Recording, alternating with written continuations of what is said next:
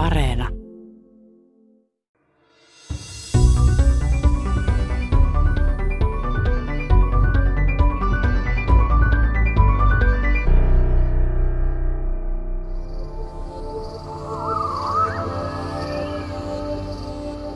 Noin 100 miljoonaa vuotta sitten maapallolla oli monimuotoinen joukko kaiken näköisiä ja kokoisia dinosauruksia, jotka hallitsivat planeettaa. Fossiililöydösten pohjalta niitä tunnetaan jo tuhat erilaista lajia, ja tutkijat uskovat, että niitä on vielä valtavan paljon enemmän. Tänään matkaamme Tiedeykkösessä 66 miljoonaa vuotta taaksepäin, liitukauden loppupuolelle – Tuolloin tapahtui yhtäkkiä jotain, mikä tappoi dinosaurukset sukupuuttoon. Samalla katosi valtava määrä muitakin eläinlajia. Nyt lähdemme selvittämään, mitä ihmettä tuolloin oikein tapahtui. Oppaana matkallamme toimii selkärankaispaleontologi, dinosaurustutkija Mikko Haaramo. Minä olen tiedetoimittaja Mari Heikkilä.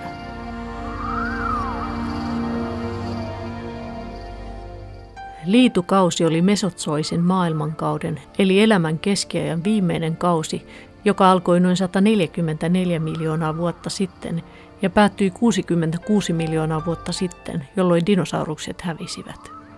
Nimensä kausi on saanut liitukalkki eli kalsiumkarbonaatti kerrostumista, jotka syntyivät kun merissä runsaslukuisina asustelleet pieniliöt kuoltuaan kivettyivät. Maailma näytti liitukaudella hyvin erilaisilta kuin tänä päivänä. Oli kosteaa ja lämmintä, ja mantereet olivat eri paikoissa kuin nykyisin. Dinosaurukset ja muut matelijat hallitsivat maailmaa, mutta myös lintujen ja nisäkäslajit, kuten pussieläimet ja pikkunisäkkäät, alkoivat runsastua. Ihmistä ei vielä ollut, mutta kädellisten edeltäjät todennäköisesti kehittyivät liitukauden keskivaiheella. Päästetään nyt Mikko Haaramo kuvailemaan, millainen maailma tuolloin oli. Maapallo oli lämpöisempi kuin nykyään.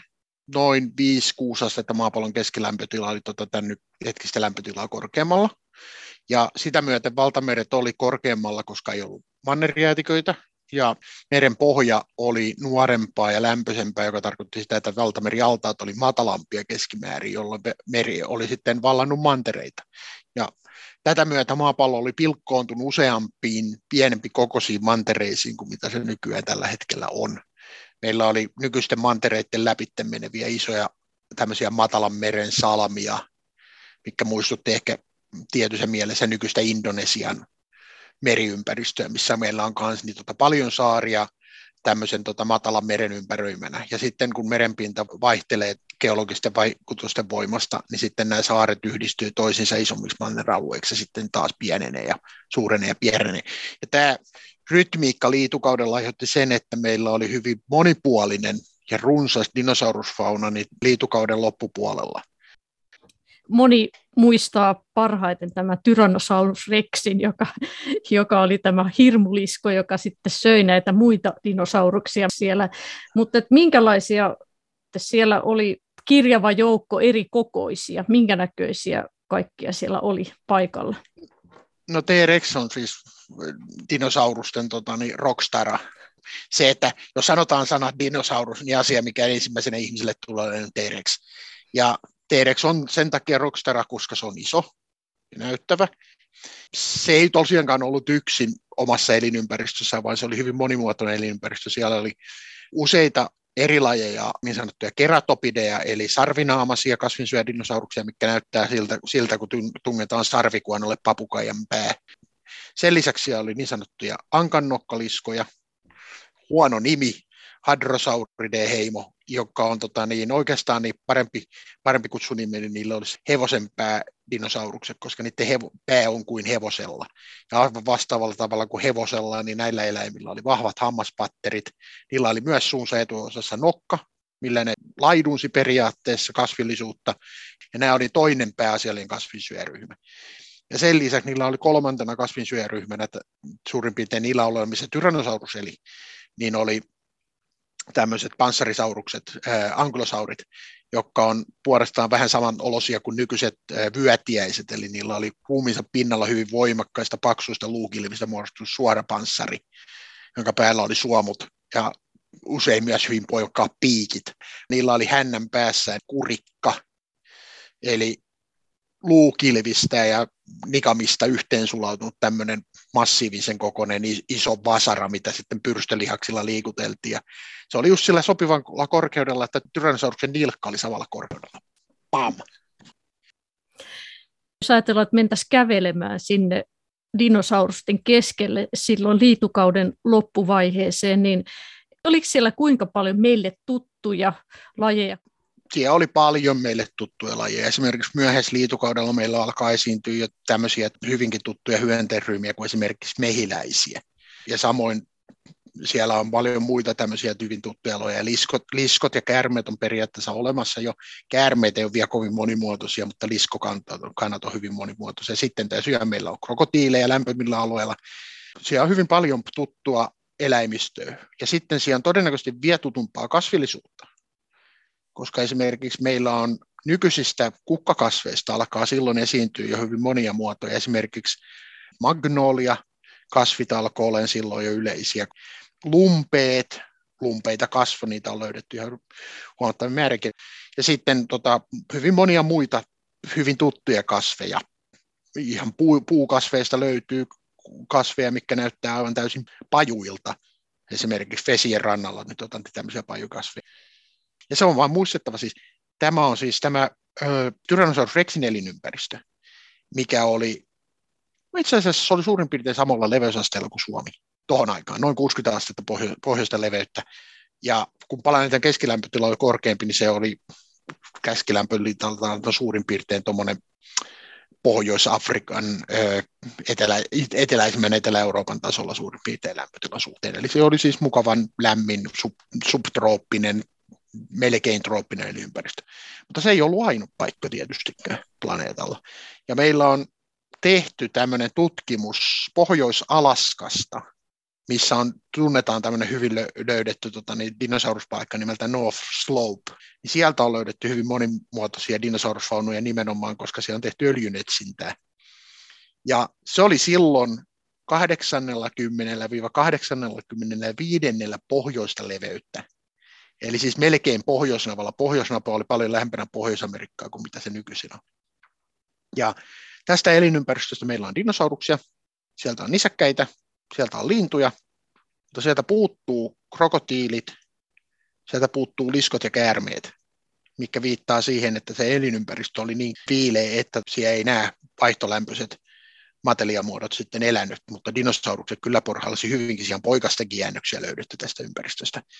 Ja siitä tehtiin kymmenisen vuotta takaperin, niin siitä tehtiin poikkitieteellinen paleontologinen tutkimus, missä tutkittiin hyvin erilaisia ympäristöindikaattoriasioita. Käytiin läpi niin kuin periaatteessa kaikki mitä, tieto, mitä sitten ympäristössä saadaan läpi. Ja sieltä havaittiin tämmöinen mielenkiintoinen ilmiö, että ensinnäkin se kyseinen paikka oli liitukaudella melko kostea, ja se oli todennäköisesti jatkuvan pilviverhon verhon, tai ainakin matalan pilven tota, niin peitossa. Se oli tämmöinen niin pilvimetsätyyppinen oikeastaan ympäristö. Mutta lämpötila siihen paikassa ei ollut mikään ihmeen korkea. Se lämpötila, minkä he saivat sieltä tulokseksi, on itse asiassa lähestulkoon prikulleen sama kuin Helsingin Kaisaniemen sääasema. Eli tämän kaltainen elinympäristö oli. Ja täällä tosiaan tästä elinympäristöstä tunnetaan hadrosaureja, keratopideja, paksupäädinosauruksia, paksukefalosauria on se ryhmän nimi, ja tyrannosaureja. Ei Tyrannosaurus rexia, mutta se lähisukulaisia. Joten varsin mielenkiintoisesti, että tuosta noin kun ra- rauttaisi sopivasti tota, niin verhoa ulos ja katsoi, niin, tota, niin voisi kuvitella mielessään, että tuolla suomalaisessa syksyisessä koivumetsässä voisi liikkua lauma hadrosaureja syömässä sitä, mitä sieltä vielä löytyy.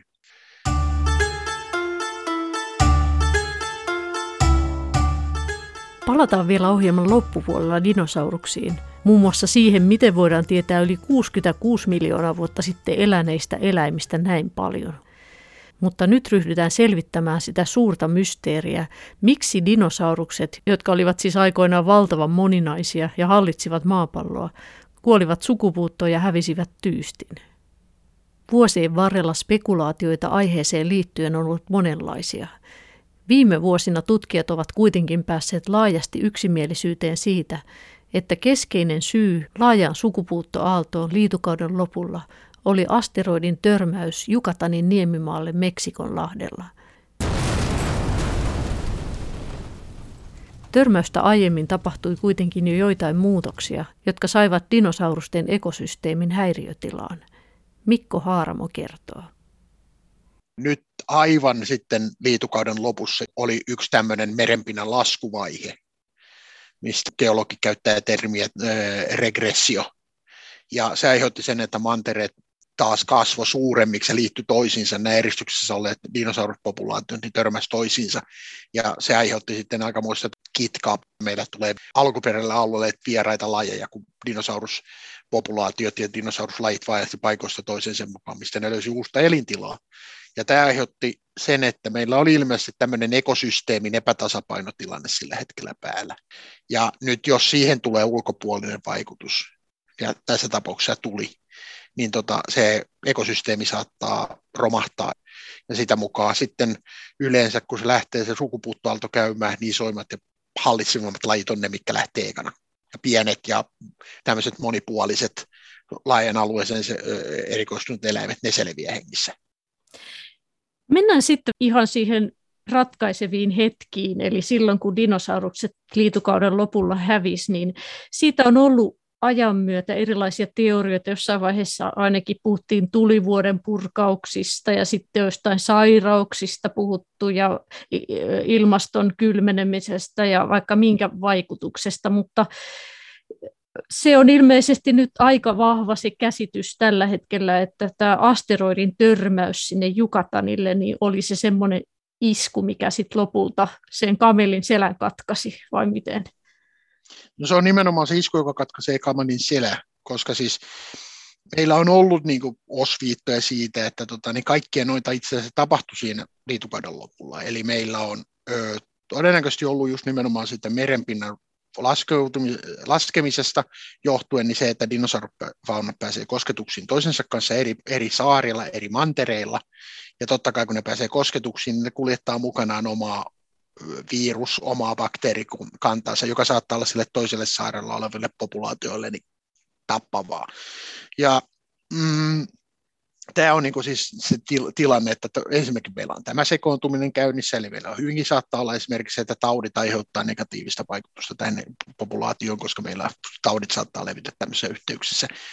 Sitten se, että hyvin lähellä sitä kyseistä aikaa, vähän myöhemmin, niin meillä on Intiassa Dekkan laakiopasalttimurkaus tai tulvapasalttipurkaus, mitä nykyisin käytetään tätä termiä. Ja se on yksi tämmöisistä tunnetuista isoista niin sanotusta laakiopasalttipurkauksista niin yksi suurimpia.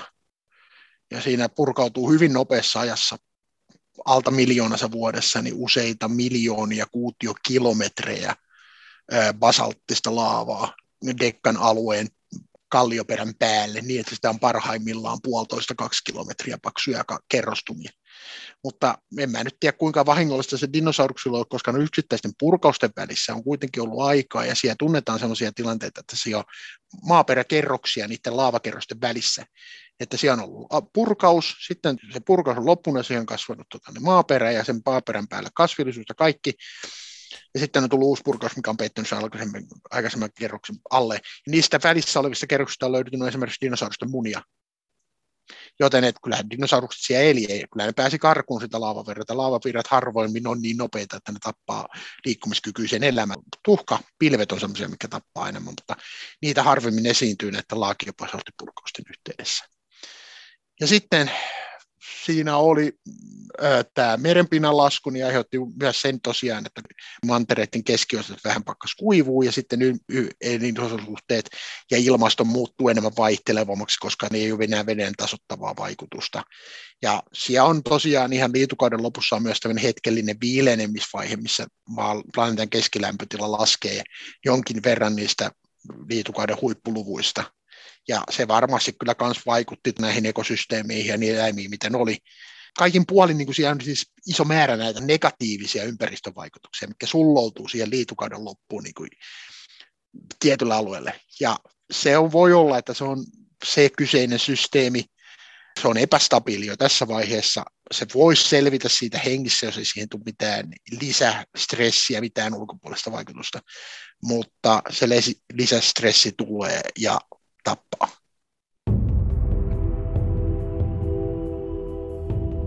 Asteroidin törmäystä dinosaurusten joukkosukupuuton syyksi alkoivat epäillä fyysikko Luis Alvarez, hänen poikansa Walter Alvarez sekä muutamat kollegat. He löysivät vuonna 1979 liitukauden ja sitä seuranneen paleoseenikauden kivikerrosten rajalta, eli niin sanotulta KT-rajalta, normaalia suurempia iridiummetallin pitoisuuksia. Iridium on maankuoressa hyvin harvinainen valkoinen hauras metalli, mutta sitä esiintyy enemmän meteoriiteissa ja asteroideissa. Ajatus on, että asteroidin törmätessä iridiumpitoiset ainokset ovat levinneet hienojakoisena pölynä eri puolille maapalloa. Konkreettinen todiste asteroidin törmäyksestä saatiin vuonna 1991. Tällöin Jukatanilta löydettiin kraateri, jonka syntyvaiheet kyettiin ajoittamaan liitukauden loppupuolelle. Meksikon kansallisen öljyyhtiön geologit teki alueella painovoimamittausta, eli ne lensi lentokoneella siitä tota, niin kallioperän ylittä useita kertoja toisiaan kattavia reittejä, jolla ne sai aikaiseksi painovoimakartan Katanin niemimaan pohjoisosista. Ja sieltä paljasti löytyi semmoinen hevosenkengän tai Kreikan omega-kirjainta muistutaan siis melkein suljetun ympyrän mallinen painovoima anomalia. Siinä vaiheessa niin kuin alkoi olla, että hetkinen, mikä tuo ei tuo voi olla ton kokoista öljylähdettä. No totta kai se täytyy porata, että olisiko siellä noin kokoinen öljylähde, koska kyseessä oli alue, joka oli 180 kilometriä leveä. Ja No, meksikolaiset kävi kairaamassa sitä ja totesi, että ei täällä kyllä öljyä ole, että täällä on hyvin erikoisesti, erikoista kallioperää, hyvin erikoisesti rikkoutunutta kallioperää. Ja sitten tota, niin ne näytti niitä muille, muiden maille kollegoille, että katsokaa, nyt meillä on tämmöinen hirveä painovoima ja sitten meillä on sieltä tämmöisiä kivinäytteitä. Siinä vaiheessa muut, muut totesivat, että te olette löytänyt hemmetin ison törmäyskraateri. Minkä ikäinen se on? No, me ollaan päädytty, että se olisi tuommoiset noin 65 miljoonaa vuotta vanha. 65 miljoonaa vuotta vanha, kuinka iso tämä on? No, 180 kilometriä halkasijalta. Öö, Oletteko te koskaan kuullut tämmöisestä herrasmiestä kuin Luis ja Walter Alvarez? Öö, joo, jossain konferenssissa. Eikö ne puhunut, että tota, niin dinosaurukset olisi kuollut sukupuuttoon niin valtavan ison asteroiditörmäyksen vuoksi 60 65 miljoonaa vuotta sitten. Ups. Onnittele. Olette löytäneet kyseisen tappajakraaterin. Ja tämä on suurin piirtein hyvin, hyvin värikkäästi kuvaltuna se, mitä tapahtui. Ja tosiaan suurin piirtein siis Walter ja Luis Alvarez esitti, että dinosaurukset oli kuollut sukupuuttoon asteroiditörmäyksen vuoksi noin 1986 perustuen ympäri maapalloa löydetystä ohuesta niin sanotusta kalasavikerroksesta paleogeeniajan ja liitukauden välistä, mikä, missä oli hyvin voimakas sormenjälki iridiummetallia. Ja iridiummetalli on semmoinen, että suurin osa su- maapallolla olevasta iridiummetallista on tällä hetkellä maapallon ytimessä, ja se on hyvin harvinainen alkuaine maapallon muissa kivilajeissa. Mutta nyt sitten tässä kyseisessä kerroksessa se oli hirvittävän paljon sitä iridiumia. Ja tämä oli niinku semmoinen, että hetkinen, meillä on tuommoinen kerros ja siinä on paljon iridiumia, ja ainoa paikka, mistä iridiumia oikeastaan voi tulla tuommoisia määriä, on avaruus. Ja he esitti silloin, että, tota, niin joo, että planeettan on törmännyt iso meteoriitti tai asteroidi 65 miljoonaa vuotta sitten, ja se on tappanut dinosaurukset. Siinä vaiheessa muut paleontologit totesivat, mitä tuppua te puhutte, ei tuommoista ole tapahtunut. No, he esittivät tätä teoriaa useampia vuosia eteenpäin erilaisissa artikkeleissa, erilaisissa tieteellisissä muissa yhteyksissä, konferenssissa muissa. Pikkuhiljaa ehkä saatettiin, että joo, että mahdollisesti törmännyt tuommoinen meteoriitti, mutta meillä ei mitään tietoa siitä, minkä kokoinen, koska kraateria ei ole löydetty. Ja sitten tosiaan hiukan myöhemmin sitten, tota, itse asiassa kraateri oli siinä vaiheessa jo löydetty, mutta sitä ei ollut vielä tunnistettu, niin sitten tulee tieto Meksikosta, että juu, muuten me ollaan löydetty se kraaterikin nyt. Ja se on tämän kokoinen. Okei.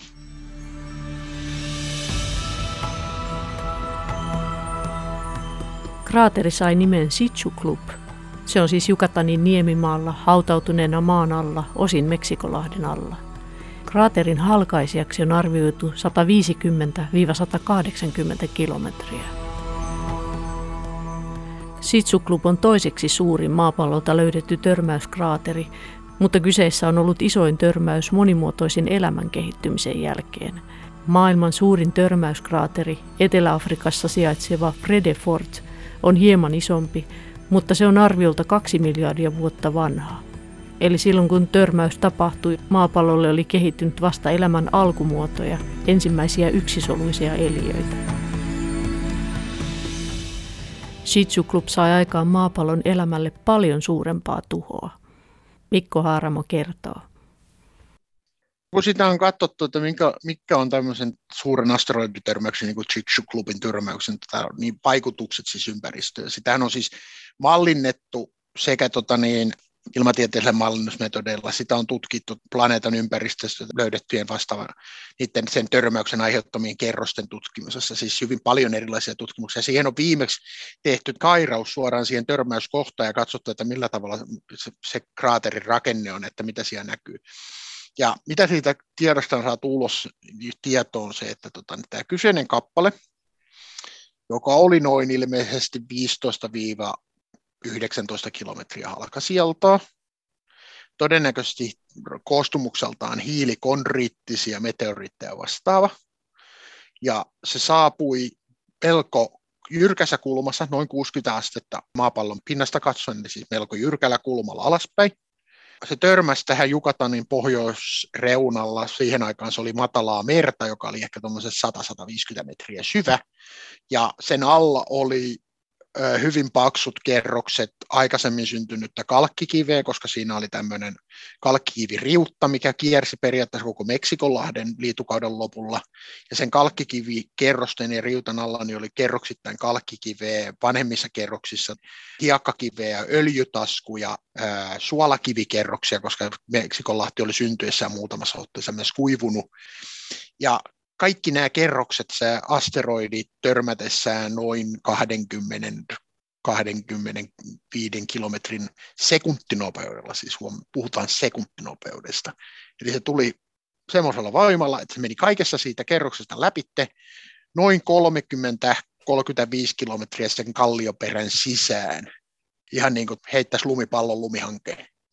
Mutta toisin kuin lumipallo, tämmöisellä kappaleella, kun se liikkuu tuolla nopeudella ja tuon kokoinen, niin sillä on valtava kineettinen energia. Sillä hetkellä, kun tota, niin se, sitten tämä kallioperä tulee tarpeeksi vahvaksi ja se, se kappale pysähtyy, sillä hetkellä kaikki se kineettinen energia vapautuu lämmöksi ja se törmää ja plus ympäröivä kallioperä höyrystyy saman tien. Puff! Valtava tulipallo, useita kymmeniä kilometrejä halkasijaltaan tulipallo, joka sitten synnyttää tietysti, koska se on noin 30 000 asteista kuumaa laajenevaa kivihöyryä, niin se tulipallon valovoima on semmoinen ja lämpösäteilyvoima on semmoinen, että se tuhoaa periaatteessa se tulipallon leimahdus aivan kuten ydin, ydinräjähdyksen yhteydessä, mutta siinä tapauksessa se tuhoaa alue, joka on noin 500 kilometriä sen kraaterin keskipisteen ympäriltä. Ja sillä alueella periaatteessa niin lähestulkoon kaikki elollinen materiaali niin höyrystyy.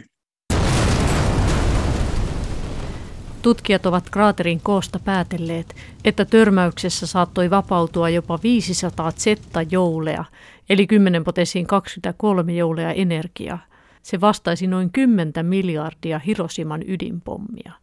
Törmäyksen voimaa ei kuitenkaan pystytä tarkasti sanomaan, koska asteroidin tarkkaa tiheyttä, läpimittaa ja nopeutta ei tunneta. Joka tapauksessa se oli aikamoinen posaus. Ja samaan aikaan kun tämä räjähdys tapahtuu, niin kallioperään syntyy kraateri, jonka halkasia on noin 100 kilometriä. Siis se räjähdyskraateri, kun se kallioperä on lentänyt sivuille, sitä lentää sitä reunolta, sen räjähdysalueen reunolta, sitä lentää ilmakehään ja ilmakehän ulkopuolelle matalille pallistisille radoille, koska se saa tästä räjähdyksestä niin voimakkaan liikeenergian. Ja se kraateri kaivautuu tosiaan noin 35 kilometrin syvä. Ja saman tien kun se on kaivautunut, nopeammin kuin tässä ehti sanoa, niin sen kraaterin pohjaosa pompahtaa ylös 10-15 kilometriä sen törmäyspisteen tason yläpuolelle. Ja sitten se tippuu alas saman tien. Siinä ei ole enää mitään mahiksia silloin. Siinä ei paljon elollisella mahiksia, ja tämä aiheuttaa sitten sen, että sitten kun tästä tota, niin liikkeestä niin lähtee paineaallot kallioperässä liikkeelle, niin se aiheuttaa sen, että koko planeetta helähtää kuin helkkarin iso kello. Ja kun tämmöinen kello, kun se helähtää, niin sehän tärisee. Ja ne tärinät on sitten isokokoisia maanjäristyksiä. Puhutaan magnituudi 10, magnituudi 11 järjestyksessä, joka on siis 100-1000 kertaa suurempia kuin mikään nykyinen maanjäristys on. Ja tämä on niin kuin ne ensimmäisen noin 10-15 sekunnin tapahtumat. Sitten tarinamme jatkuu. Nyt ollaan vasta päästy alkuun. Juttu, juttu paranee. Törmäys sen tulipallon lämpötila aiheuttaa kemiallisia reaktioita, kun on hirveästi energiaa, niin se kivihöyry reagoi keskenään, ja nyt kun siellä on mukana kaikkea iloisesti tota, niin hiilivedyistä suolakiviin, niin nämä reagoi keskenään ja sieltä tulee kemiallisia koostumuksia, sieltä tulee suolakivistä lähtee ulos ö, klooria, ö, fluoria, rikkiä, koska siellä on kipsiä, kipsi on yksi suolakivistä. Kaikki nämä kun yhdistyy toisiinsa, niin me saadaan suolahappoa, me saadaan tota, niin fluorivetyhappoa, me saadaan rikkihappoa, kaikki on aika kivoja tota, ympäristömyrkkyjä. Ne nousee ilmakehää, ne vaikuttaa ilmakehän ympäristöihin, ja siellä tulee siis hirvittävän määrä erilaisia kemiallisia aineita, mitkä on periaatteessa tuttuja meille kemian teollisuudesta. Yleensä ne on kemian teollisuudessa sellaisia tuotteita, että niistä pyritään pitää mahdollisimman kaukana ihmisistä. Ja tämä on niin se, mitä tulee sitten tulipallosta. Mutta sitten siinä on vielä jäänyt jäljelle se heittele. Eli kaikki se kiviaine sen törmäyspisteen ympäristöstä, mikä sai niin suuren nopeuden, että se päätyi ilmakehän ulkopuolelle. Ja ei se semmoisessa tilanteessa pysy. Ei se päädy kiertoradalle saakka, se päätyy tämmöiselle matalille pallissisille rajoille, vähän niin kuin ydinohjukset. Ja vähän matkan kulkettuaan avaruudessa, niin se heittelee massa, mikä koostuu enimmäkseen semmoisesta noin sentin, puolen sentin läpimittaisista lasihelmistä, koska tota, niin se on sulaa materiaalia, kun se on lentänyt ulos. Ja se sula materiaali alkaa sataa takaisin ilmakehään. Ja se alkaa ilmakehän kitkan vaikutuksesta, kun nopeus alkaa nopeasti ilmakehän sataisessa tota, niin pysähtyä, niin se alkaa käyttäytyy samalla lailla kuin periaatteessa mikä tahansa meteoriitti tai avaruusalus, joka palaa takaisin ilmakehään. Eli se alkaa haihtuun, sulaan ja kuumenee voimakkaasti törmätessä ilmakehään. Ja tämä ei tapahdu nyt yhdessä paikassa, vaan tämä tapahtuu isolla alueella koko planeetan pinnalla joka aiheuttaa sen, että yläilmakehä nyt tuolla noin 80, niin ehkä mahdollisesti noin 50 kilometriin, missä tota, niin viimeiset sulaa. Osa niistä tulee ihan mojan pinnalle selviää niissä hauleista. Niin se koko alue niin kuin, tuota, tulee yhtenäiseksi yhdeksi isoksi tähdenlennoksi. Ja se kans kuumenee. Siitä tulee hirvittävä määrä infrapunasäteilyä, lämpösäteilyä, ja se koko lämpösäteily tuota, sieltä alueelta iskee maanpintaan. Maanpinnan päällä oleva kasvillisuus, varsinkin kuivemmissa paikoissa kasvillisuus syttyy saman tien palaa. Eläimet, jotka tota, niin jää, jää alle, niin jos ei ne ole valmiiksi suojakolossa, niin ne on todennäköisesti kuolleita. Sitten kun tämä heittelesade alkaa, niin sitten hetken päästä alkaa tulee sitten tästä törmäyksessä syntyneet ilmakehän ilmiöt, eli tota, niin voimakas isku, paineaalto, mikä ne sitten vähän kauempana tuota törmäyspisteestä, niin kaataa periaatteessa kaikki puut lakoon, jotka jos siinä mennessä syttynyt palaa. Eli kyllä se niin kuin, siis suurin piirtein sillä että kun näitä eri vaiheita käy läpi ja katsoo, niin siinä vaiheessa niin kuin, siis miettiminen on siinä, että ei ole ihme, että dinosaurukset kuoli sukupuuttoon, mutta kertoisiko mulle, miten joku eri selvisi hengissä? Niin koska... se on ihan mielenkiintoista, kun että siellä oli tulipalot oli joka puolella ja, ja sitten oli vielä nämä kaikki hyökyaallot ja kaikki mahdolliset, niin kuin, ja sitten sato taivaalta päälle mitä tahansa ja happoa ja kaikkea ma- ma- mahdollista. Mä, nyt, mä en nyt oikein tykkää oikein semmoista ra- raissateista, mikä noiden jääpallojen sijasta niin on tota, niin polttavan ku, kuumia kivipalloja niin kuin suurin piirtein kuin raissade olisi. Se on vähän epämukavaa. Heittele on siis ilmakehän asteroiditörmäyksessä lentänyttä tulikuumaa kivimateriaalia. Kun törmäysenergia höyrystää asteroidin ja törmäyskohdan kiviaineksen, sulaa kiveä roiskuu isoina pisaroina ympäristöön, ilmaan ja avaruuteen. Kuumasta sulasta kivestä muodostuu lasimaista ainetta, joka jäähtyessään muodostaa erimuotoisia palluroita, tektiittejä. Shitsulupin törmäykseen liittyviä lasipallosia on löytynyt muun muassa Pohjois-Dakotan Taniksen paleontologiselta kaivausalueelta. Meillä on Pohjois-Amerikasta ihan hiljan hiljan julkaistu tämmöinen löytöpaikka, missä oli tota niin, tämän törmäyksen vaikutuksessa syntynyt kerrostuma, mikä oli suurin piirtein syntynyt heti sen jälkeen, kun tämä heittelesade oli tullut alas. Ja siinä löydettiin tota näitä heittelehelmiä, lasihelmiä, mikä sit se heittele on, kun se on tullut ilmakään läpi takaisin, niin niitä löydettiin siinä kyseisessä kerrostumassa esimerkiksi hiiltyneiden puurunkoihin uponneina meripihka, siis, mikä on silloin ollut tietysti ajuto pihkaa, mutta me, meripihkan kappaleiden sisällä oli näitä lasihelmiä, kun oli siihen uponnut siellä lasihelmiä. Ja sitten sieltä löydettiin myös kaloja, jotka oli siis joutunut sen törmäyksen aiheuttamaan tämmöiseen tsunamiaaltoon, ja se tsunamiaalto oli kasannut ne tota, yhdessä niiden puurunkojen ja muiden kanssa niin, tota, sopivaan kuoppaan, missä ne oli sitten sen kuopan pohjaan mutaan hautautunut, ne haukkunut viimeiset henkäsyksensä, ja niiden kidukset oli täynnä näitä lasihelmiä. On arvioitu, että asteroidin törmäystä seurannut joukkotuho hävitti maan biomassasta 99 prosenttia ja kaikista eliölajeista kuoli 50-70 prosenttia. Ei ole mikään ihme, jos sitä on sitten kun tutkittu tätä niin lajiakaumaa tota, liitukauden lopun ja parhaisimman paleogeenikauden alusta, missä sitten nähdään, että miten käsitteistä hommalle käy, niin on arvioitu, että yksikään eläinlaji, jonka keskipaino oli yli 25 kiloa, ei selvinnyt hengissä. Että kaikki hengissä selvinneet lajit niin oli alle 25 kilon painoisia. Onneksi niiden joukkoon kuuluu meidän isiset se oli sitten käytännössä luolat tai maakuopat tai joku, joku niin kuin tosi vankka suoja, minne sitten ehkä olisi voinut siellä selvitä.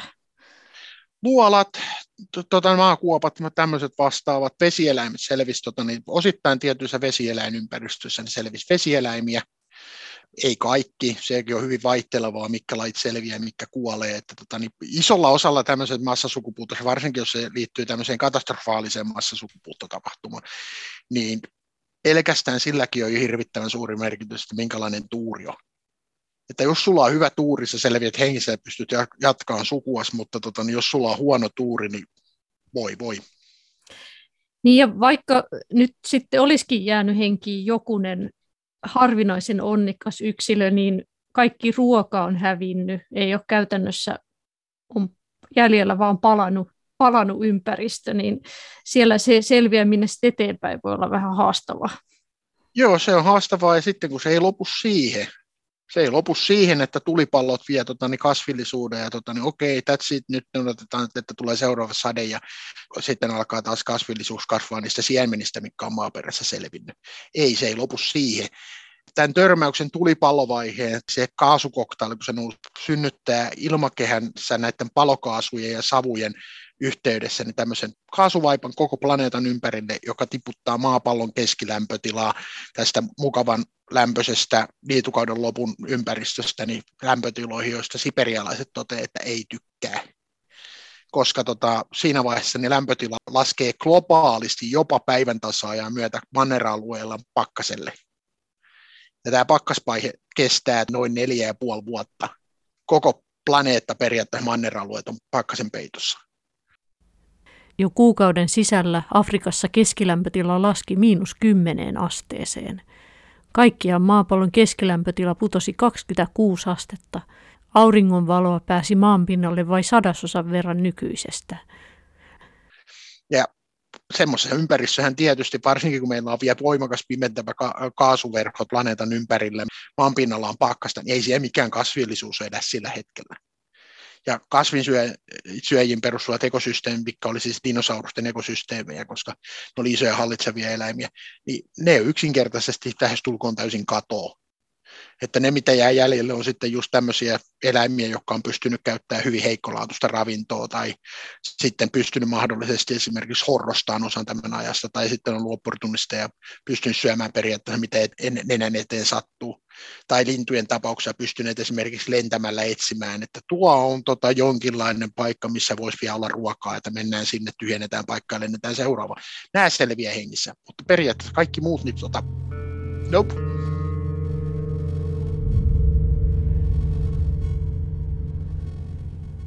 Liitukauden joukkotuhosta selviytyjiä olivat pienet maaeläimet, höyhenten peittämät linnut, matelioista kilpikonnat, krokotiilit, liskot ja käärmeet, kalat ja sammakot sekä hyönteiset. Kaikki ruokaisuus oli valttia, raatojen ja jätteiden syöjät selvisivät.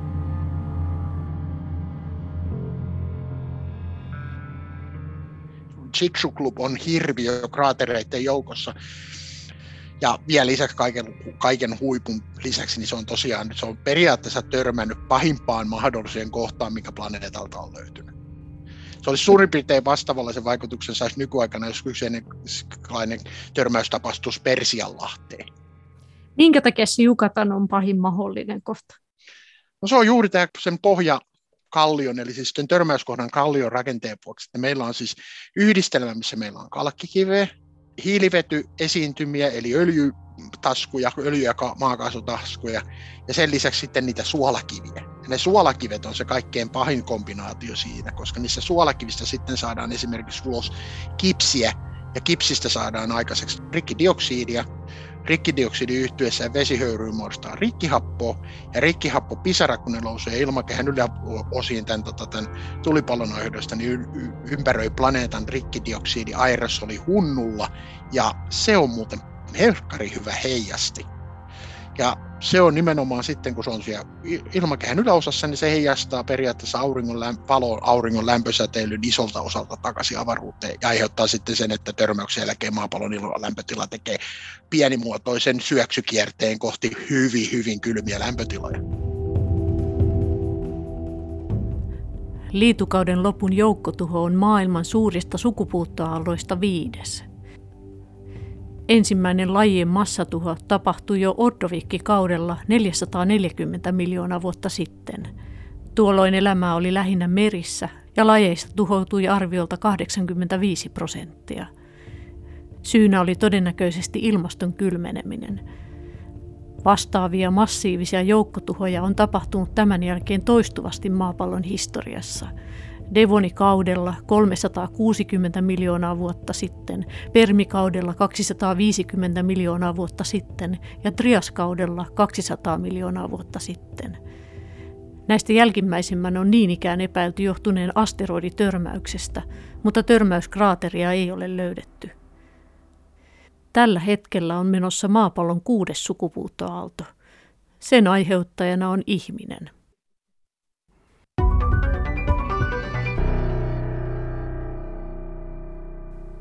Siirrytään lopuksi vielä takaisin dinosaurusten pariin. Miten niiden elintavoista ja ulkonäöstä on mahdollista tietää niin paljon? Mikko Haaramo kertoo.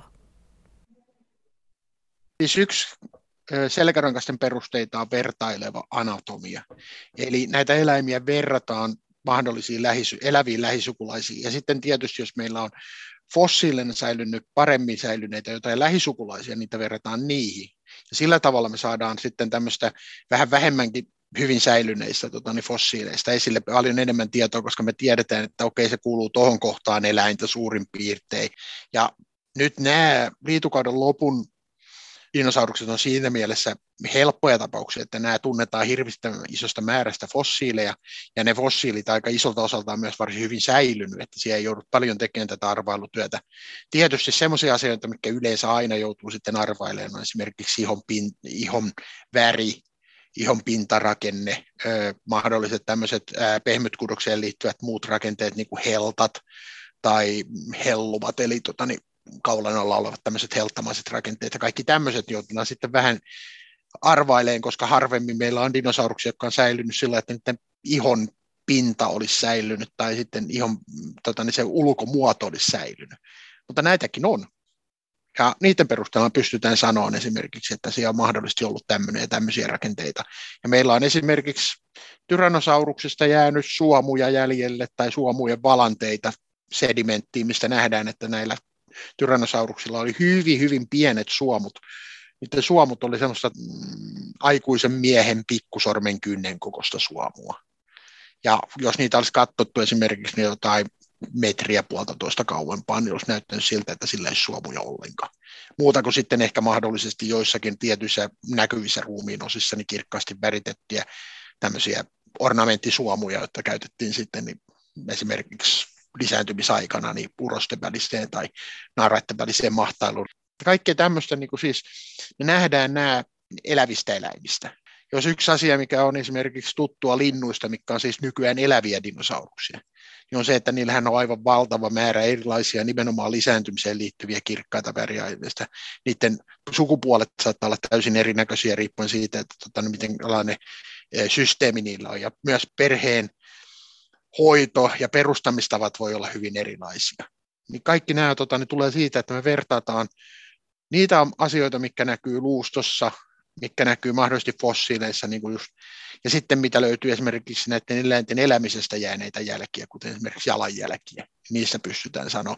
Mutta kukaan ei ole vielä keksinyt sitä aikakonetta, mitä odotellessa tässä on pyöritetty peukaloita jo useampia vuosikymmeniä. Hei, palataan vielä noihin lintuihin, niin tosiaan sanoit, että ne on dinosauruksia, niin mikä ylipäätänsä, miten dinosaurukset määritellään? No, dinosaurukset määritellään niille tyypillisten anatomisten rakennepiirteiden perusteella. Ja näitä on iso määrä näitä tota, niin tyypillisiä rakennepiirteitä, millä ne on erotettavissa varhaisemmista sukulaisistaan.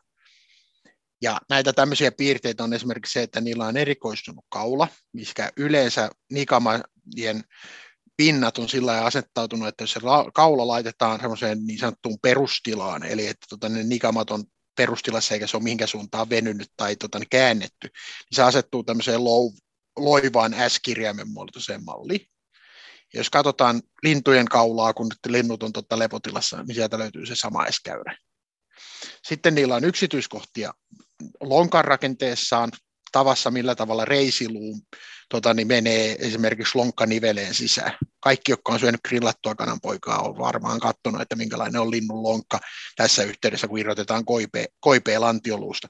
Ja se vastaava rakenne, missä reisiluussa oleva hiukan pallomainen rakenne menee tämmöiseen vähän älkirjaimemalliseen kuoppaan, mikä on sitten keskeltä, missä on vielä reikä lävitse, niin se on samanlainen löytyy dinosaurusten lonkasta. Ja sitten se, mikä osoittaa niin kuin dinosaurusten ja lintujen kaikkein suurimman lähisukulaisuuden, niin se on, että periaatteessa linnun jalka, eli siis nilkasta alaspäin varpaisiin, niin sehän on tyypillinen se, missä on kolme varvasta eteen ja sitten yksi varvas, pienempi varvas, mikä on kääntynyt taakse.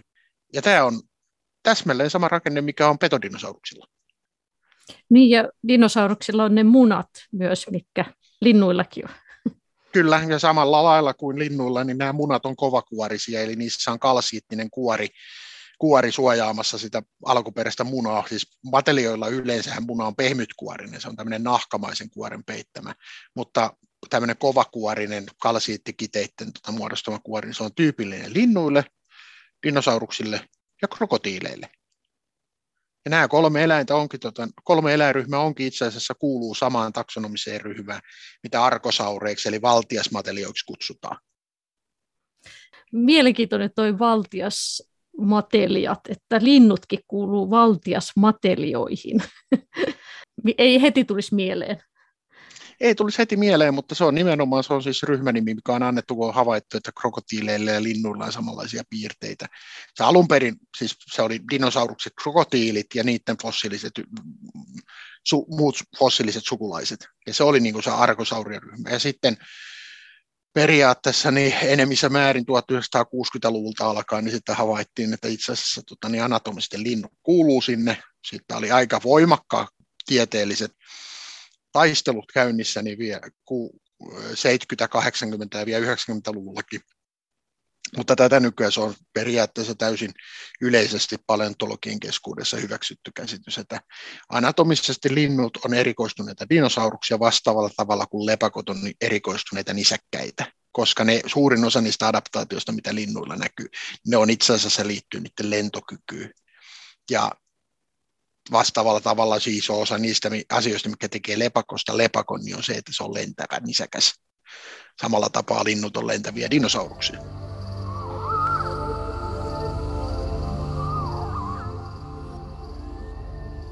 Sehän on mielenkiintoista, kun käy noissa museoissa, niin siellä on iso määrä niitä dinosaurusten luurankoja ja näitä luita, niin löydöksiä on, niin kuin sanotkin, niitä on tosi paljon, niin kertooko siitä, että niitä vaan oli niin paljon aikoinaan niitä dinosauruksia, että se määrä oli niin iso, että niitä luurankojakin löytyy sitten?